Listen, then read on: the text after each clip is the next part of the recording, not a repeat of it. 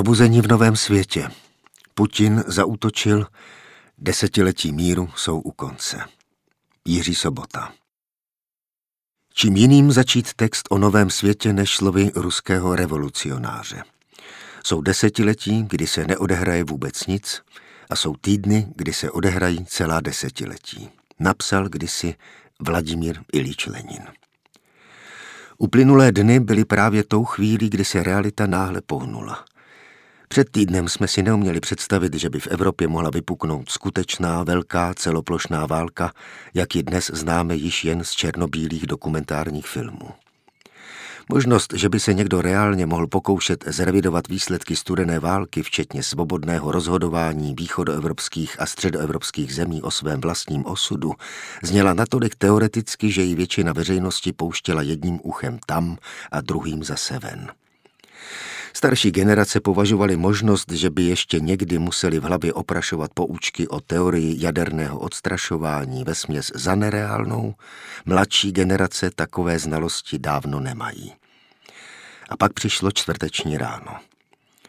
Vladimír Putin, prezident Ruské federace, podobající se dnes ze všeho nejvíce despotickému carovi, splnil své výrušky a ze tří stran zaútočil na Ukrajinu. Vzduchem svištěly rakety s plochou dráhou letu, na zemi vybuchovala vojenská zařízení. Umírali lidé, na Ukrajinu se valily pozemní jednotky, Ukrajinci kladli odpor i prchali před tragédií, již si i oni sami uměli jen o několik hodin dříve představit jenom stěží. V Evropě vypukla válka. Zásadní konflikt mezi dvěma silami, jež si svět představují zcela protichůdně. Minulý týden hořela Ukrajina, její prezident Volodymyr Zelenský již dříve ale západní lídry upozornil, ať si nedělají žádné iluze. Pokud nám dnes nepomůžete, válka zítra zaklepe na vaše vlastní dveře, prohlásil ukrajinský lídr. Zelenského varování nebylo jenom záměrně nafouknutým apelem lídra, který se ocitl ve smrtelně nebezpečné situaci. Ukrajinský prezident se mohl opřít o tvrzení samotného Putina, který ve dnech předcházejících přepadení Ukrajiny formuloval vlastní ukřivděnou revanšistickou vizi světa v rozsáhlém projevu konkrétněji než kdykoliv v minulosti. Ruský režim svoje mocenské ambice prozradil již v polovině prosince, kdy podmínil stažení vojáků od ukrajinských hranic zásadní změnou mocenského uspořádání v Evropě. Putin žádal odchod jednotek NATO ze států východní a střední Evropy, zákaz rozšiřování NATO na východ. Minulý týden již ve svém vykloubeném projevu hovořil o bývalém Sovětském svazu jako o historickém Rusku, čímž do sféry svého přímého mocenského zájmu zahrnul i dnešní členské země Severoatlantické aliance Estonsko, Litvu a Lotyšsko. Odhodlání prosadit své temné vize dokázal nejen vpádem na Ukrajinu, ale podpořil je ještě temnějšími výhruškami. Země, které by se nám v našich krocích pokoušeli zabránit, prohlásil Putin v projevu, jejž vysílala ruská televize souběžně se zahájením útoku, zažijí drtivé důsledky, takové, jaké nepoznali nikdy ve svých dějinách. Citovaná slova není potřeba složitě interpretovat. Ruský prezident skutečně vyhrožuje svým jaderným arzenálem a nečiní tak pouze slovně – Již během mohutného víkendového cvičení metala jeho armáda balistické rakety, tedy ty, které jsou schopné zasáhnout cíl jadernými hlavicemi. Abychom tedy nový svět schrnuli. Despotický vládce Ruska touží obnovit sovětský svaz, touží obnovit svoji sféru vlivu ve východní a střední Evropě, včetně České republiky, nechce mít v této oblasti žádnou reálnou mocenskou alternativu a hodlá si svoje požadavky vynutit silou. S tím již začal a západní společnost se ocitla v nové éře. V otevřeném konfliktu, jaký nepoznala několik generací a již nikdy ho poznat nechtěla. Zatímco my onen konflikt sledujeme zpovzdálí, Ukrajina se ocitla uprostřed tvrdých bojů. Ruský útok byl zahájen podle očekávání ze vzduchu a mířil zpočátku proti vojenským zařízením, nebyl to ale jednoznačný a zdrcující atak paralyzující síly nepřítele. I ukrajinské letectvo zůstalo ze značné části letu schopné. Ruské výpady nekončily vždy úspěchem. Vrtulníkový výsadek na letišti do blízkosti Kijeva byl nejdříve hlášen jako ruský úspěch. Ukrajinci ale strategický bod rychle dobili zpět A pak se obě strany o nástupní prostor k obsazení hlavního města různě přetahovaly. Podle posledních zpráv bylo letiště v rukou Rusů, ovšem už se zničenou a nepoužitelnou přistávací dráhou. Skutečné vojenské drama se odvíjelo od čtvrtečního večera, kdy ruské jednotky začaly stahovat smyčku okolo hlavního města Kijeva. Z předměstí se ozývaly výbuchy, bylo zjevné, že cílem Ruska je odstranit ukrajinskou vládu v čele s prezidentem Volodymyrem Zelenským. Ten navzdory pravděpodobně cíleně šířeným zprávám město neopustil, právě naopak. Jeho role, ať už bude konečný výsledek jakýkoliv, vejde do dějin jako příkladný postoj lídra země ve smrtelném ohrožení. Zelenský byl neustále přítomen, informoval v podstatě kontinuálně veřejnost a média, povzbuzoval morálku bojovníků, vyzýval k boji, komunikoval se západními státníky. Ukrajinský prezident líčil vážnost situace. Tohle je možná naposledy, co mě vidíte živého. V tu chvíli to ještě nebyla pravda. Tento text ale vzniká v sobotních odpoledních hodinách. Takže v žádném případě nemůžeme zaručit, že se Zelenského slova nestala skutečností dříve, než článek dorazil k očím čtenáře. Ruské rakety dopadaly i na domy, kde žijí lidé.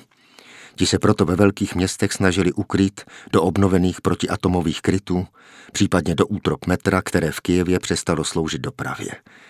Situace byla tak vážná, že vedení měst nedoporučovalo lidem vycházet na ulici. Ženy byly nuceny rodit ve sklepích či upravených ukrytech. Pomáhala celá společnost. Velký obdiv míří i na adresu novinářů, zejména těch televizních. Rychle si vybudovali v podzemí improvizovaná studia a vysílali odtamtud non-stop. Viditelně si dávali záležet na tom, aby informovali věcně a bez větších emocí. Zjevná byla snaha nejtřit ještě více náladu ve společnosti a nepodporovat strach či odevzdanost. Občané také reagovali na výzvy, aby likvidovali či upravovali navigace na silnicích, protože se podle nich ruští vojáci orientují. Snažili se také dodržovat apel ukrajinské armády, aby neukazovali na sítích její bojové útvary a neusnadňovali tak Rusům přehled. Nepublikovali také většinou záběry na vlastní zabité vojáky či zničenou výbavu, aby tím nesnižovali odhodlání se bránit. Řada videí tak zachycovala zejména starší Ukrajince, kteří si stoupají před tanky či nákladní vozy, jiní na vojáky volají, že mají táhnout pryč, protože jsou okupanti. V těžkých chvílích byla k vidění i ironická videa, na kterých řidič auta zastavuje u vojáků, kteří stojí vedle tanku. Ptá se jich, jestli mají poruchu, oni odpovídají, že došla nafta. Ukrajinský řidič nabízí, že je klidně sveze, ale jedině zpátky do Ruska. Novináři přinášeli řadu důkazů, podle nich se armádě nabízí tolik dobrovolníků, že se vytvářejí fronty.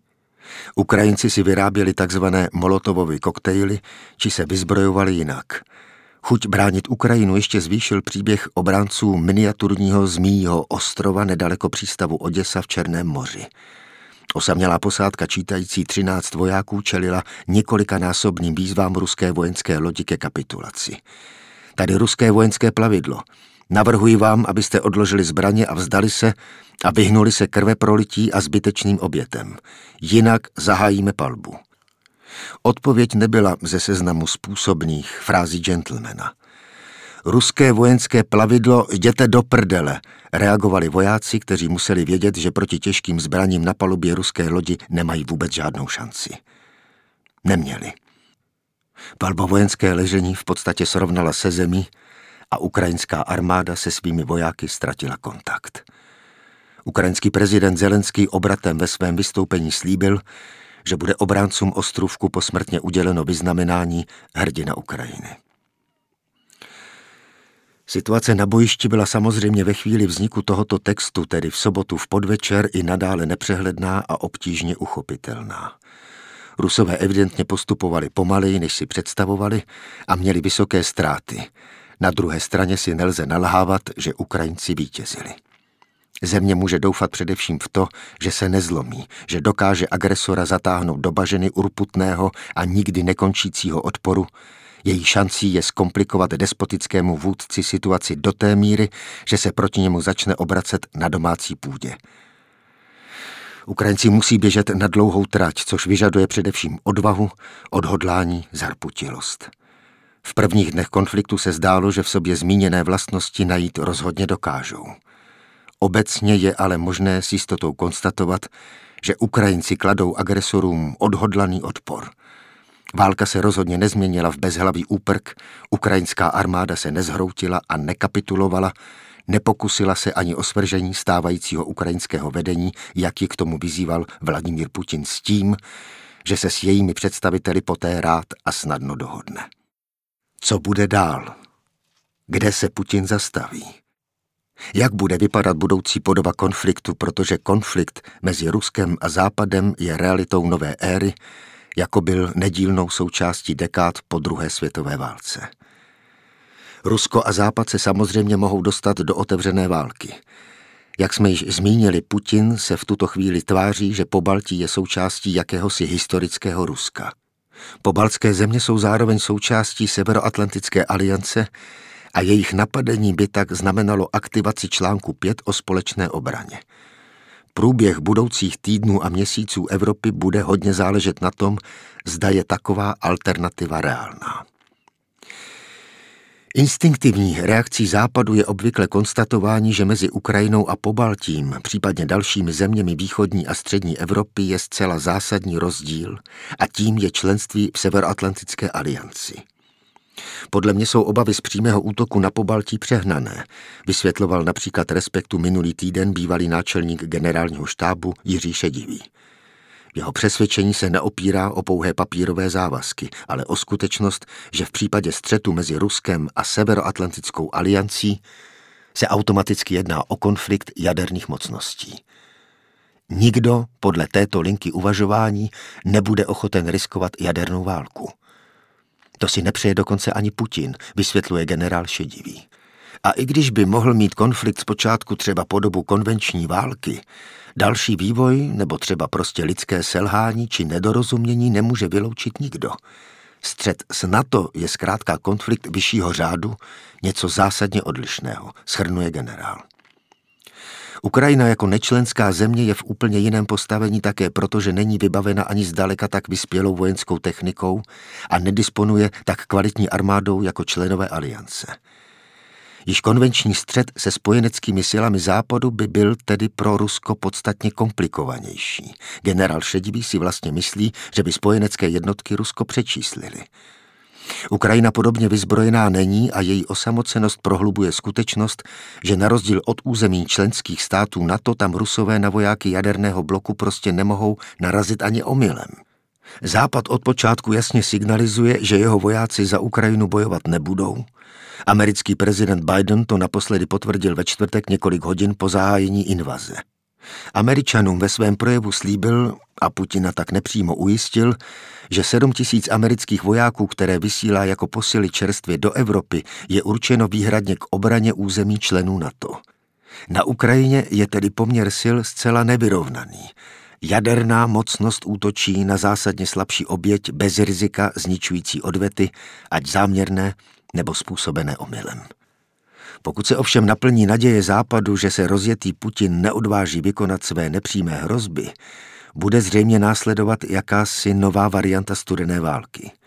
O hodinu od hodiny utahované šrouby sankcí naznačují, jak hluboce se může začít Rusko od západu oddělovat.